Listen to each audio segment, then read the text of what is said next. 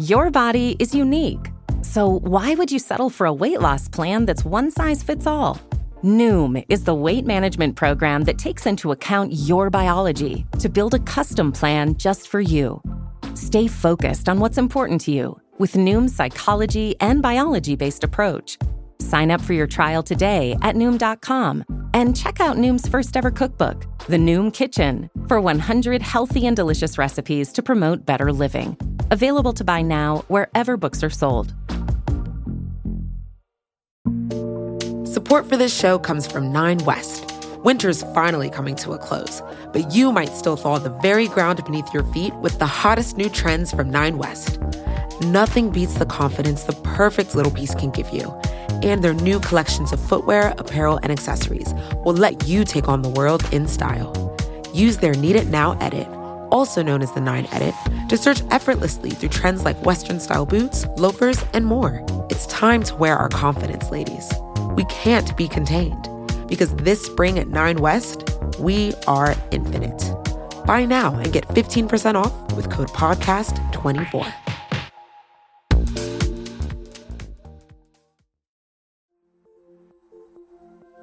From the Cut and Gimlet Media, this is the Cut on Tuesdays. I'm your host, Molly Fisher.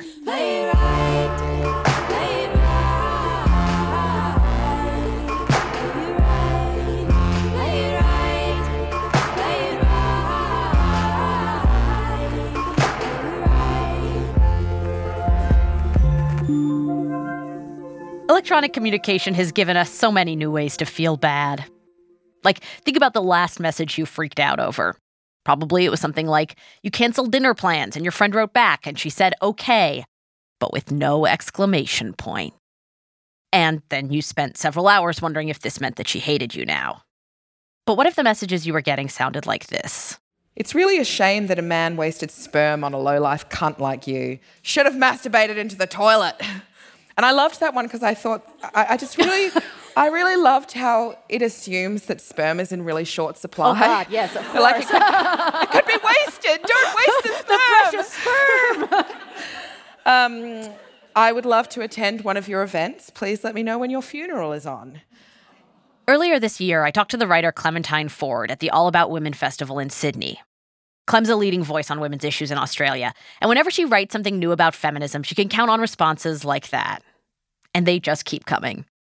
Just a heads up, the next one she's going to read is pretty graphic. And then this is probably the worst one that I've ever received.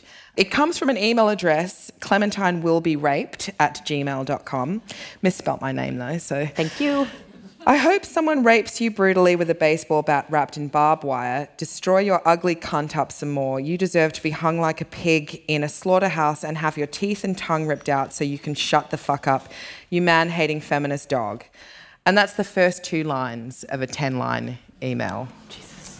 But this one was my favorite. Feminism is just an attempt by the ugly women to bring the hot women down to their level.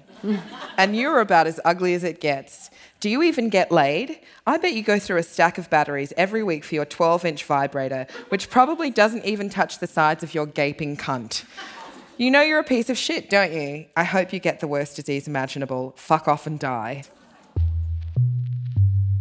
In the messages Clem has collected, you can hear these guys fumbling around for the words that are going to destroy a woman. And sometimes what they come up with is genuinely terrifying. Other times, though, it's off in a way that's almost funny and probably revealing. For example, a lot of the guys who write to Clem seem convinced that telling a woman her vagina is big will be the insult equivalent of telling a man his dick is small. Faced with this combination of horrific and absurd, it's hard to know exactly what to do. What do you take seriously, and how seriously do you take it? When do you laugh? And when do you start thinking about installing a home security system? Should you report it? And if you wanted to report it, who would you report it to? One of the things that I do, and one of the, the powerful things that I think women can do, is to um, is to screenshot and display alongside the names of these men, and hopefully alongside their faces, the things that they are willing to say to you in private. Um, and they don't like that, funnily enough. Um, and I always sort of say, well, you're always accusing me of censoring men, but I'm actually just giving you a platform for, you know.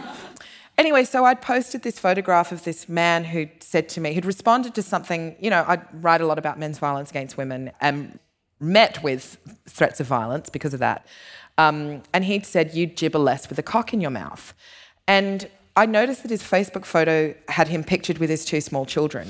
Because a lot of them, of course, have kids, you know, and, yeah. and I can never figure out if it's scarier that they're raising sons or daughters. And I posted a photo of him saying they always have kids. And this guy, Michael Nolan, responded to that just saying slut. And it just pissed me off because I thought, for someone to come in and, and then like further perpetuate the sort of sense that you're under attack or that you're an object of ridicule and mockery by using these very sexualized terms and threats. I just thought, fuck you, Michael Nolan. yeah. Um, and he'd had his he he had his his employment place listed Clever. alongside his, his Facebook page. Yeah. So I just sent them an email and they responded really quickly and positively and he lost his job. And he actually posted, someone posted on his page publicly, you know, is it true you lost your job? And he was like, yeah, nah, whatever, big deal. But what was funnier was the response to it. So he lost his job, this 21 year old guy, and all of a sudden I was like the devil incarnate. So, how dare you, how dare you ruin a man's life because you can't handle words on the internet? You know, by the way, the people who are least able to handle any form of words on the internet that are critical of them are white men aged between 15 and 75. Yeah. Um, then came the news coverage of this exchange with Michael Nolan. Soon, more and more people who knew less and less about what had actually happened were all weighing in. And Clem watched as the narrative mutated in this bizarre way. Michael Nolan suddenly ceased being a 21 year old single man who worked as a, you know, a night manager for a service department. And he all of a sudden became, literally, as people were describing it, a father and husband. And it was because this incident had happened, I think, in November or something. It was right before Christmas. Oh, and so this poor family, I'd forced, I'd forced this poor family into homelessness. They were no longer, no longer able to live, and Santa would not be visiting the children that year. And then uh, this was suddenly became the truth in people's minds that I had deliberately gone out to destroy the life of a hardworking father and husband. And this is what feminism does.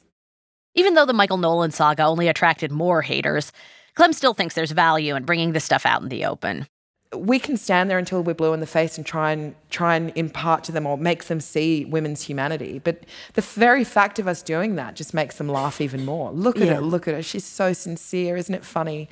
Um, what they hate is being laughed at or mocked, and that to me has been the best response to men who use this kind of language and behavior is to put them on blast in a way that makes them feel like it suddenly shifts the spotlight. They've put the spotlight on you, trying to shame you and make you feel unsafe, but it's you getting this mass power of people to shift the spotlight back onto yeah. them. And they hate it. Clem's strategy basically is only really appealing if you feel like there are people out there who've got your back, who will be on your side when you flip the script. But what if that doesn't happen? And what if the internet platforms themselves, the institutions that make it all possible, aren't on your side. Then it's not a matter of humor and hand to hand combat. Then it's like you're taking on the internet itself. Ijeoma Oluo is a writer in Seattle. Her book, So You Want to Talk About Race, came out last year. I am a writer, speaker, and internet yeller on social issues in the United States. A few summers back, Ijeoma found herself going up against the internet. It all started when she was on vacation with her family. I was taking my kids on a road trip and we were in the middle of Montana, and the only place that was open to eat was Cracker Barrel. I have never been to a Cracker Barrel before. We don't have them in Seattle. I've never been to a Cracker Barrel. also, growing up on the West Coast, like, yeah, what is it? yeah, it's you walk into Cracker Barrel, and it feels first you have to go through this gift shop that's like your racist grandma's, you know, garage sale. A lot of sculptures made out of cotton buds and stuff like that, and you're like, oh, this is creepy. Huh. It's like just not my world, yeah. you know? And you go through all of that old timey stuff, you know, and a lot of old timey stuff just isn't that, doesn't bring up pleasant memories for Black people in this country. You walk into the restaurant and they have this giant sign that basically says, like, if you're discriminated against, please call this number. Cracker Barrel is a restaurant chain with a troubled history. They've been sued multiple times by the Equal Employment Opportunity Commission for discrimination. In 1991, they made headlines after they fired gay workers for not demonstrating what they called normal heterosexual values. And in 2004, they were sued by the Justice Department for violating the Civil Rights Act. Among other things, the suit alleged that they segregated customer seating by race. Cracker Barrel settled for almost $9 million. And then you go and sit, and we're in this restaurant. We're the only black people here. It's the sea of cowboy hats. And I was nervous. And I made a little tweet that just said, you know, like, I'm in a sea of cowboy hats. Are they going to let my black ass walk out of here? Yeah. That's it. That was the, in the entire tweet. I've written, you know, books and articles that are far more, I think, inflammatory to some people than that. But for some reason, this got picked up by like right wing troll kings mm. online. And I had no idea what was going on. I'm on my road trip. We're looking at historical sites, and my phone starts going off and I'm getting threats. You know, I say, we're going to go to the Grand Canyon. And someone says, I hope someone pushes you off the Grand Canyon. You know, we're on the road. Someone says, I hope you get hit by a semi. Yeah, I hope your whole family dies. And I'm like, what is going on? Like, it was everywhere. My email was suddenly full. You know, I was getting all these tweets, all these Facebook messages. And I asked someone to look, and they were like, oh, it looks like this tweet. And by the end of the day, there were dozens of articles in right wing media that were so weird because it was like, racist black woman walks into Cracker barrel. You won't believe what happened next. and like, like, also nothing, nothing happened. happened. I wrote a tweet. Yeah. and people were, I didn't know people, I didn't know white people rode this hard for Cracker Barrel, man. Like, people were like, this is the most racist thing oh I've ever seen. People were like, I read this tweet and I cried. I'm like, what are you talking about? It's not even, you know, the grits are watery, y'all. It's not even good food. And yeah. it got to the point where I couldn't even function online. And I would report things on Twitter and they would actually be blocked or, you know, and taken down. But on Facebook, constantly I was getting, this doesn't violate our rules, this doesn't violate our hmm. rules.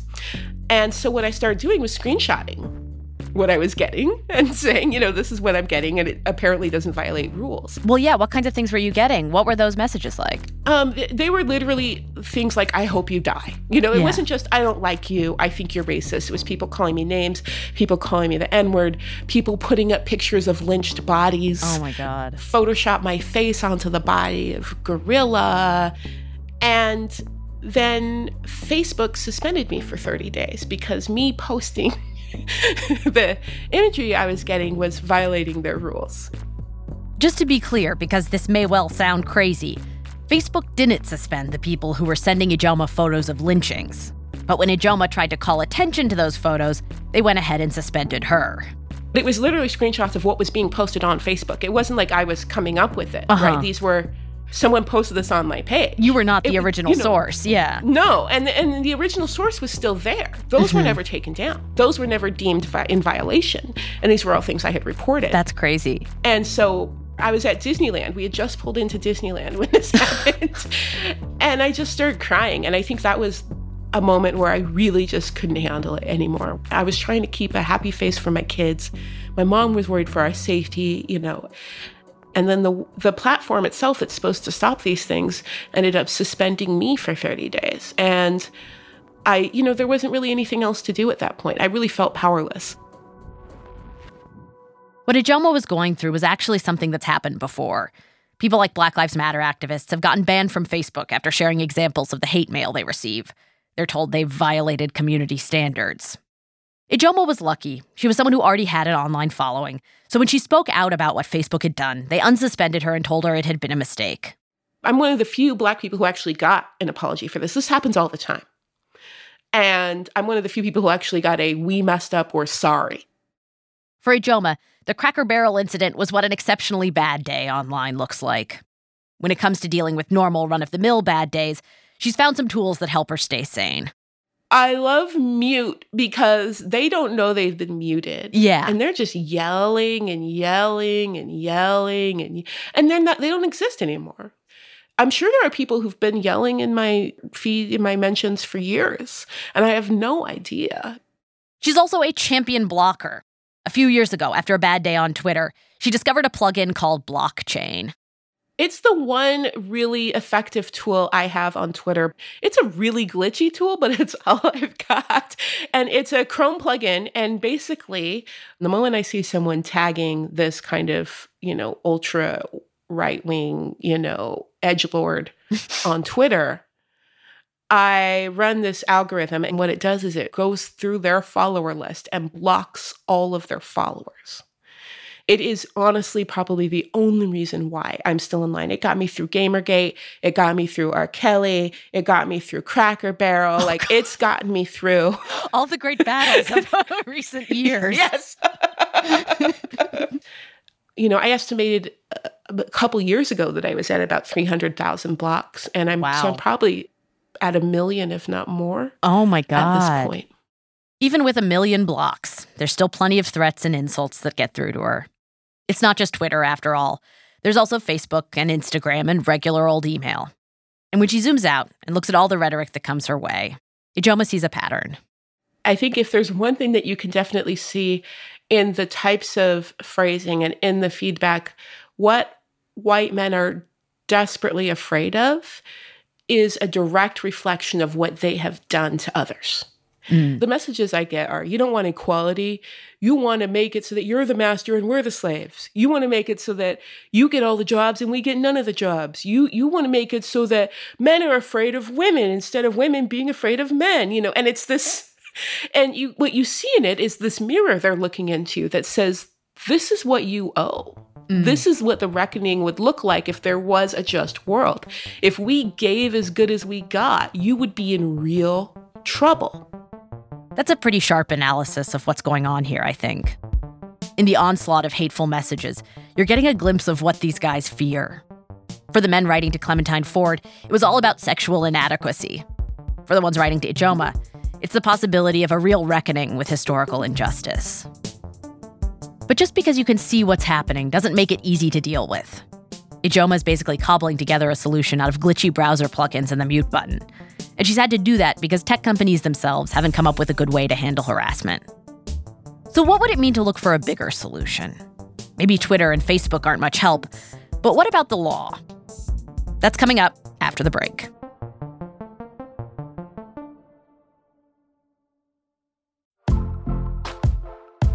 Most weight loss programs focus on restriction and inflexible routine, which is why most diets fail. But Noom isn't a diet. It's a weight management program that uses psychology and biology to help you develop healthy, sustainable habits. Noom believes that weight loss starts with the brain, and their daily lessons are tailored to help users understand the science behind food cravings and eating choices. Whether you want to lose weight, increase physical activity, meet a health goal, or simply change the way you think about food, Noom can help you build healthy habits while still enjoying your favorite foods. Stay focused on what's important to you with Noom's psychology and biology based approach. Sign up for your trial today at Noom.com and check out Noom's first ever cookbook, The Noom Kitchen, for 100 healthy and delicious recipes to promote better living. Available to buy now wherever books are sold. Support for this show comes from Nine West Winter's finally coming to a close, but you might still thaw the very ground beneath your feet with the hottest new trends from Nine West. Nothing beats the confidence the perfect little piece can give you. And their new collections of footwear, apparel, and accessories will let you take on the world in style. Use their Need It Now edit, also known as the Nine Edit, to search effortlessly through trends like Western style boots, loafers, and more. It's time to wear our confidence, ladies. We can't be contained because this spring at 9 West, we are infinite. Buy now and get 15% off with code PODCAST24.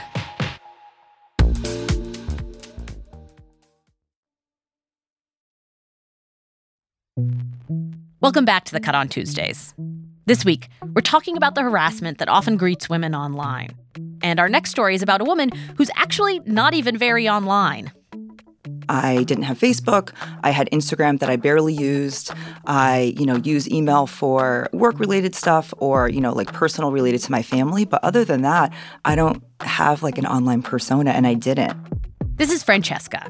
And even though she is a millennial, she's not someone who lives in a world of Twitter mentions and Instagram DMs. So, for example, if an ex wanted to contact her, it would probably be kind of a hassle.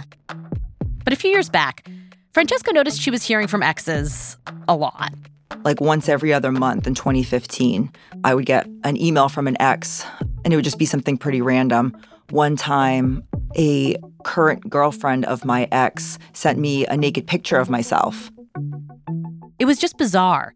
Like, who is this person? How does this person have this picture of me? And why are they emailing me? What is going on here? But after a while, the weird messages started popping up all over the place, not just in her email. I started getting messages um, on my work phone from a guy I'd gone on a few dates with. They'd gone on one or two dates over a year ago. Francesca's a social worker, and she's very careful about who she shares her employment information with. Her work number was unlisted, and she knew she wouldn't have given it to this relative stranger. And now he's somehow gotten access to my work cell phone number, and he's was sending me messages that were like, I'm walking by your house. And so I was really scared for my safety because I thought that there was a stranger out there essentially who was trying to come after me. She wasn't sure how to react. The messages were weird. She'd talk about them with her friends and her boyfriend, but they didn't seem like anything she could do much about. And one ex boyfriend had done something really strange. He had taken a near nude picture of me and put it as his Facebook profile picture.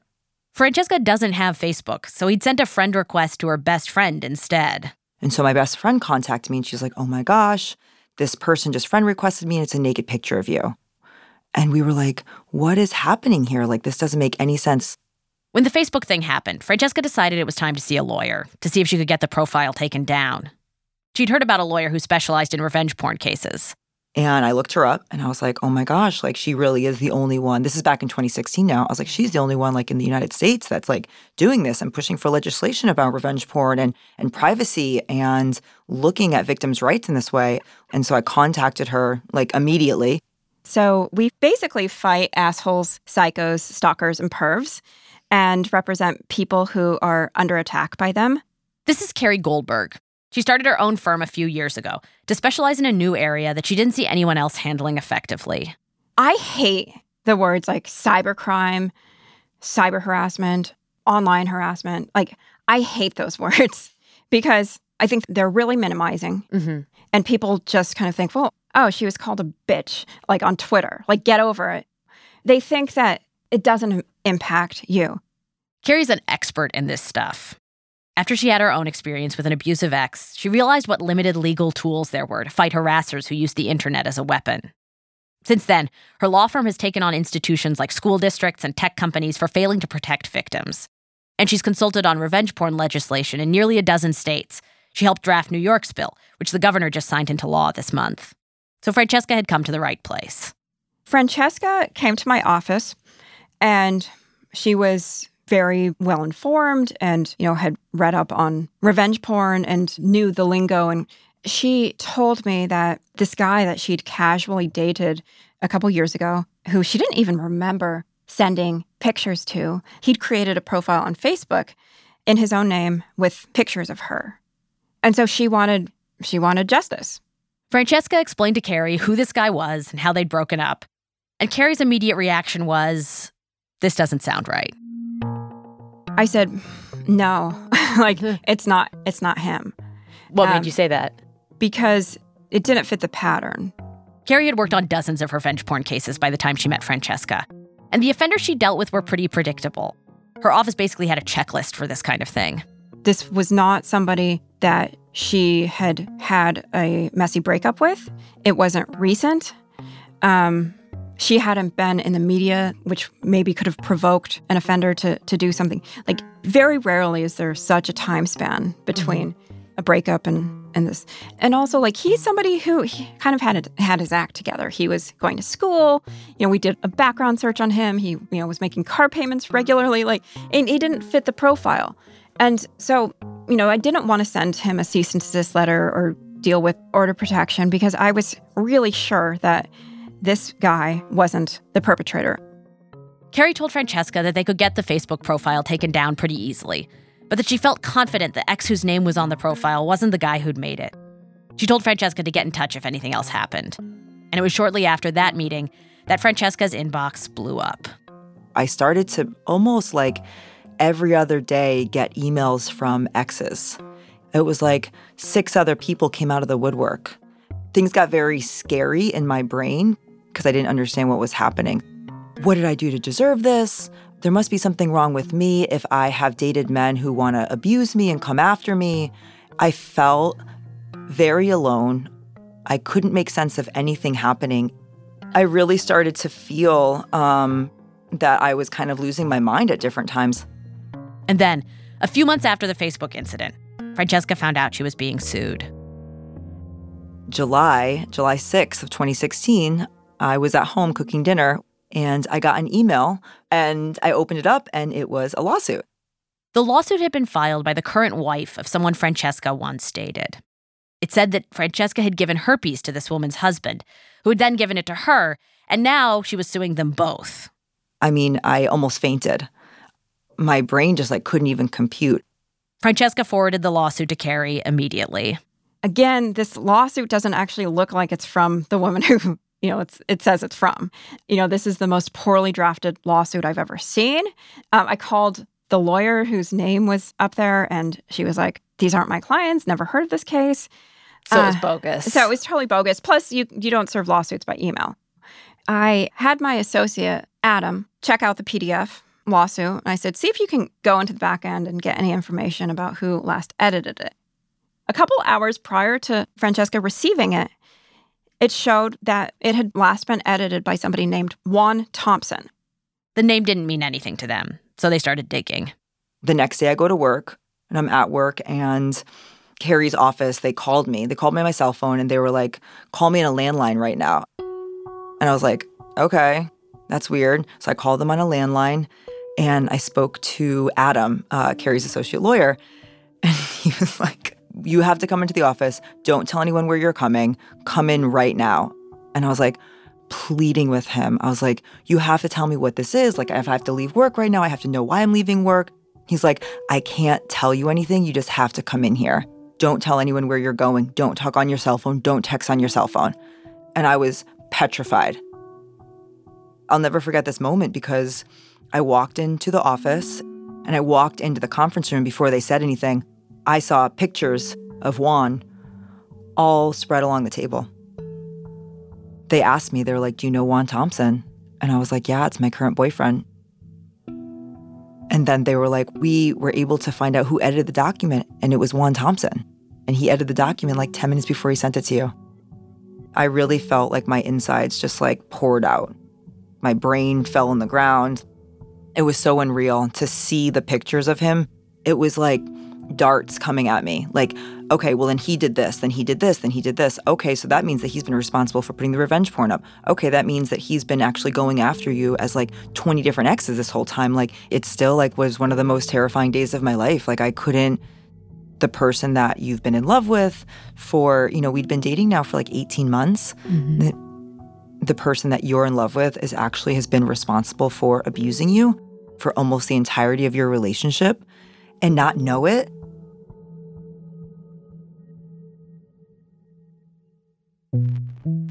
Francesca had met Juan on OKCupid in winter of 2014.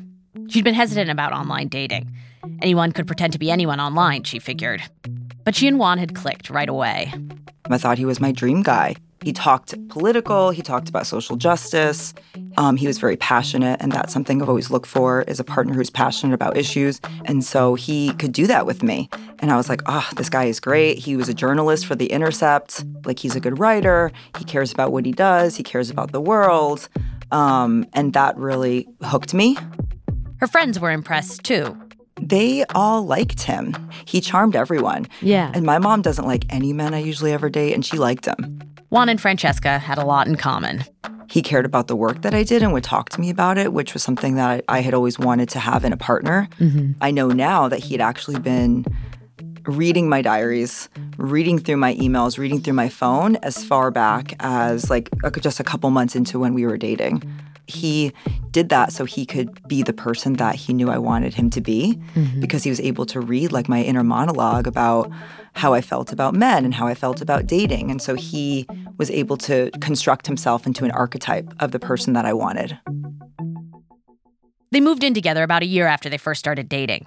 Juan had been let go from his job at The Intercept, and it made sense financially. And it was shortly after he moved in that the weird messages had started to escalate. Francesca still isn't totally sure when or how Juan was able to access her phone and computer. She says she never gave him her passwords or login information, they were just living their lives together in intimate proximity.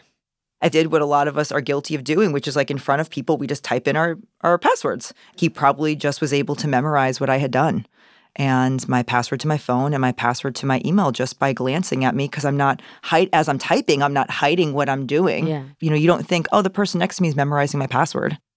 With those passwords, Juan was able to reconstruct years of Francesca's dating history. He could read her texts, emails, and chats. He had contact information, phone numbers, and email addresses. And so he was able to impersonate people, changing one or two letters in an email address so that on first glance it looked right. That Facebook profile wouldn't have been hard to set up once he knew the ex boyfriend's name. He knew enough details to make it all seem real. When those exes had started popping up again, Francesca had sometimes had a hard time explaining what was happening to her friends and family. But there was one person who was always eager to discuss what was going on. I was terrified. I was like, Can you believe this? And he's like, You know, trying to be so supportive, like, wants to talk about it with me. Like, what can I do to help you? um, like this guy is horrible. I can't believe you dated someone like this that would do this to you. Like your taste in men used to be horrible. Like thank goodness you're with me now, you know. And I'm just like, oh, you're right. Sitting in Carrie's office, surrounded by photos of Juan, Francesca was finally able to start putting together the pieces of everything that had happened in the last year and a half. It's weird because it was comforting to know that it was. I was like, okay, well, I wasn't losing my mind. Someone was making me lose my mind. Like, not all these men were after me. It was just one man. But how could I have missed the signs? I'm a, I'm a social worker, I'm a clinician. I was like, how did I not know it was him? It turns out that Juan had been fooling a lot of people. When he got fired from The Intercept months before, it was for faking quotes and fabricating sources. He'd also been impersonating his editor over a fake email account. Of course, he hadn't told Francesca that part of the story. Anyway, now Francesca was sitting there in Carrie's office, trying to digest all this. And Juan was still her boyfriend. He was still living in her apartment. I was unraveling in terms of like my heart, but my brain was very clear. This person is very dangerous. I need to break up with him. I didn't go back to my apartment. I called him and I was like, things aren't working out um, we need to break up and I need for you to move out of the apartment because it was my apartment. And he was like, okay. And that was it. Like I went home with my best friend and I was so scared that I slept at the, I slept at the, the edge of her bed, like in her room, because I was like, I can't even sleep on the couch because I was so worried he was going to come over there. I knew that we were going to be entering her into a really difficult situation because somebody that is motivated to stalk and harass their current girlfriend or wife, which we see quite frequently, and fuck with them and gaslight them, somebody who's got that inclination is a real sicko. So I knew that like he was going to retaliate. And then basically, that's when things exploded. While she was still with Juan, the havoc he was wreaking was mostly private. He was harassing her within the confines of her own inbox, her own phone. But after they broke up, his focus shifted outward. Now his big tactic was to turn other people against her. The day after Francesca broke up with Juan, her boss got an email. At the time, she was working at a residential facility for the formerly homeless. He contacted the executive director of my nonprofit, pretending to be a journalist for ABC, and said that he had um, discovered that I had been selling drugs to my clients, getting arrested for drunk driving, he also sent emails to her coworkers, her boss's bosses, and the state licensing board. He told them that she'd done things like sleep with her clients and otherwise abuse her position. Juan wasn't just trying to make her privately miserable. Now he was trying to ruin her life publicly. Francesca went to the police and told them what was happening. My ex boyfriend has been abusing me. He's been stalking me as other people. And they were like, What? What do you mean? I'm like, yeah, and he's been going after me on the internet. He has been writing these things about me. He went after my job. He's impersonating people. And the cops were just like, okay. I'm like, it's harassment. Like, let me spell it out for you. I, I've been getting harassed by my ex boyfriend, this domestic violence issue. He's stalking me and he's pre- stalking me and he's pretending to be other people. And they were so callous the first time I went. I mean, it just got worse every single time. I, I mean, I went to law enforcement for help 20 times, probably more, but 20 that I can count. And they just didn't get it. They just didn't get it. At this point, Juan had already broken the law. All the things he was doing to Francesca qualified as stalking and harassment. But just because something's against the law doesn't mean the police are good at dealing with it.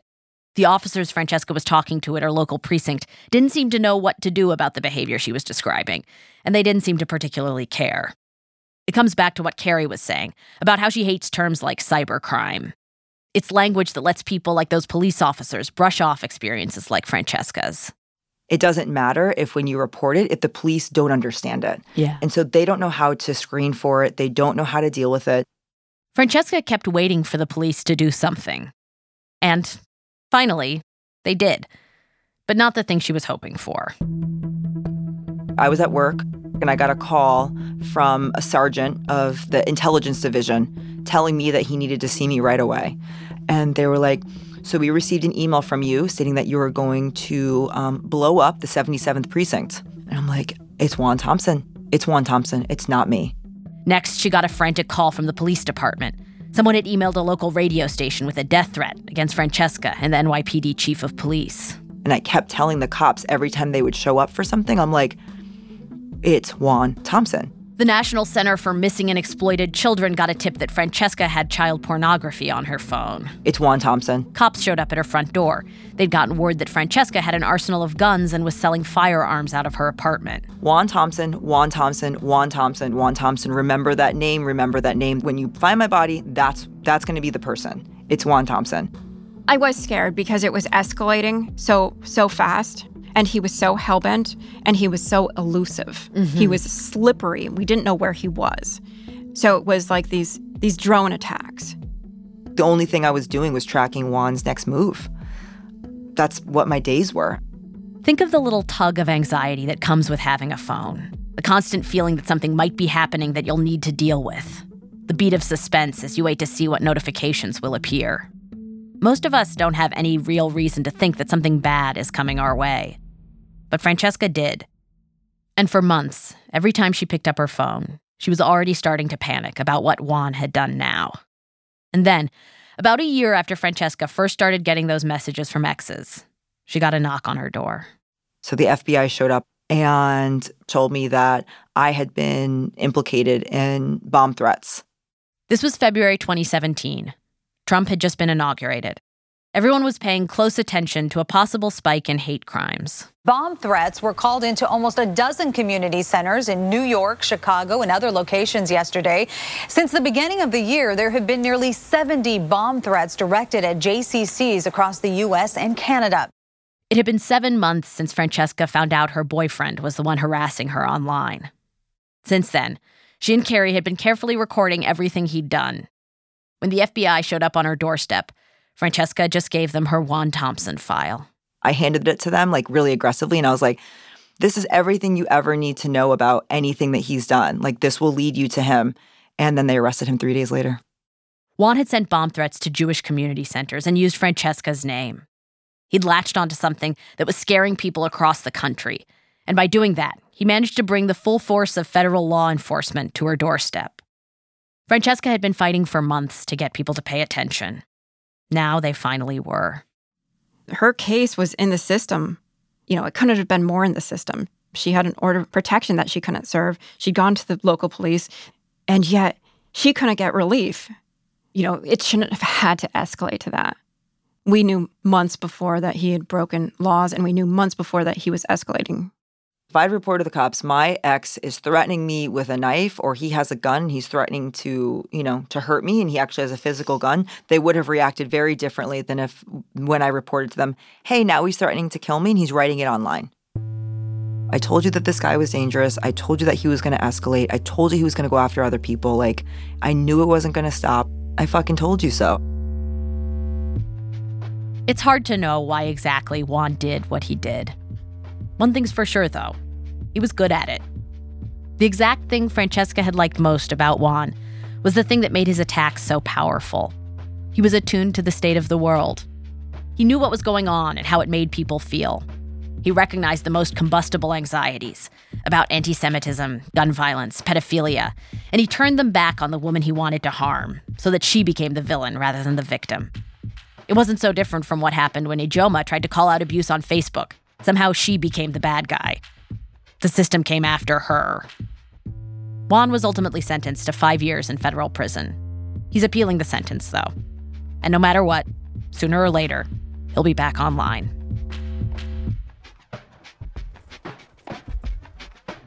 That's it for this week's show.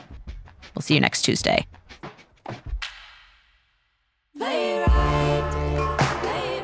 You can read more about Francesca and Carrie Goldberg's other clients in Carrie's new book. It's called Nobody's Victim Fighting Psychos, Stalkers, Pervs, and Trolls, and it's out next month. The Cut on Tuesdays is produced by Sarah McVie and Olivia Natt. Our senior producer is Kimmy Regler.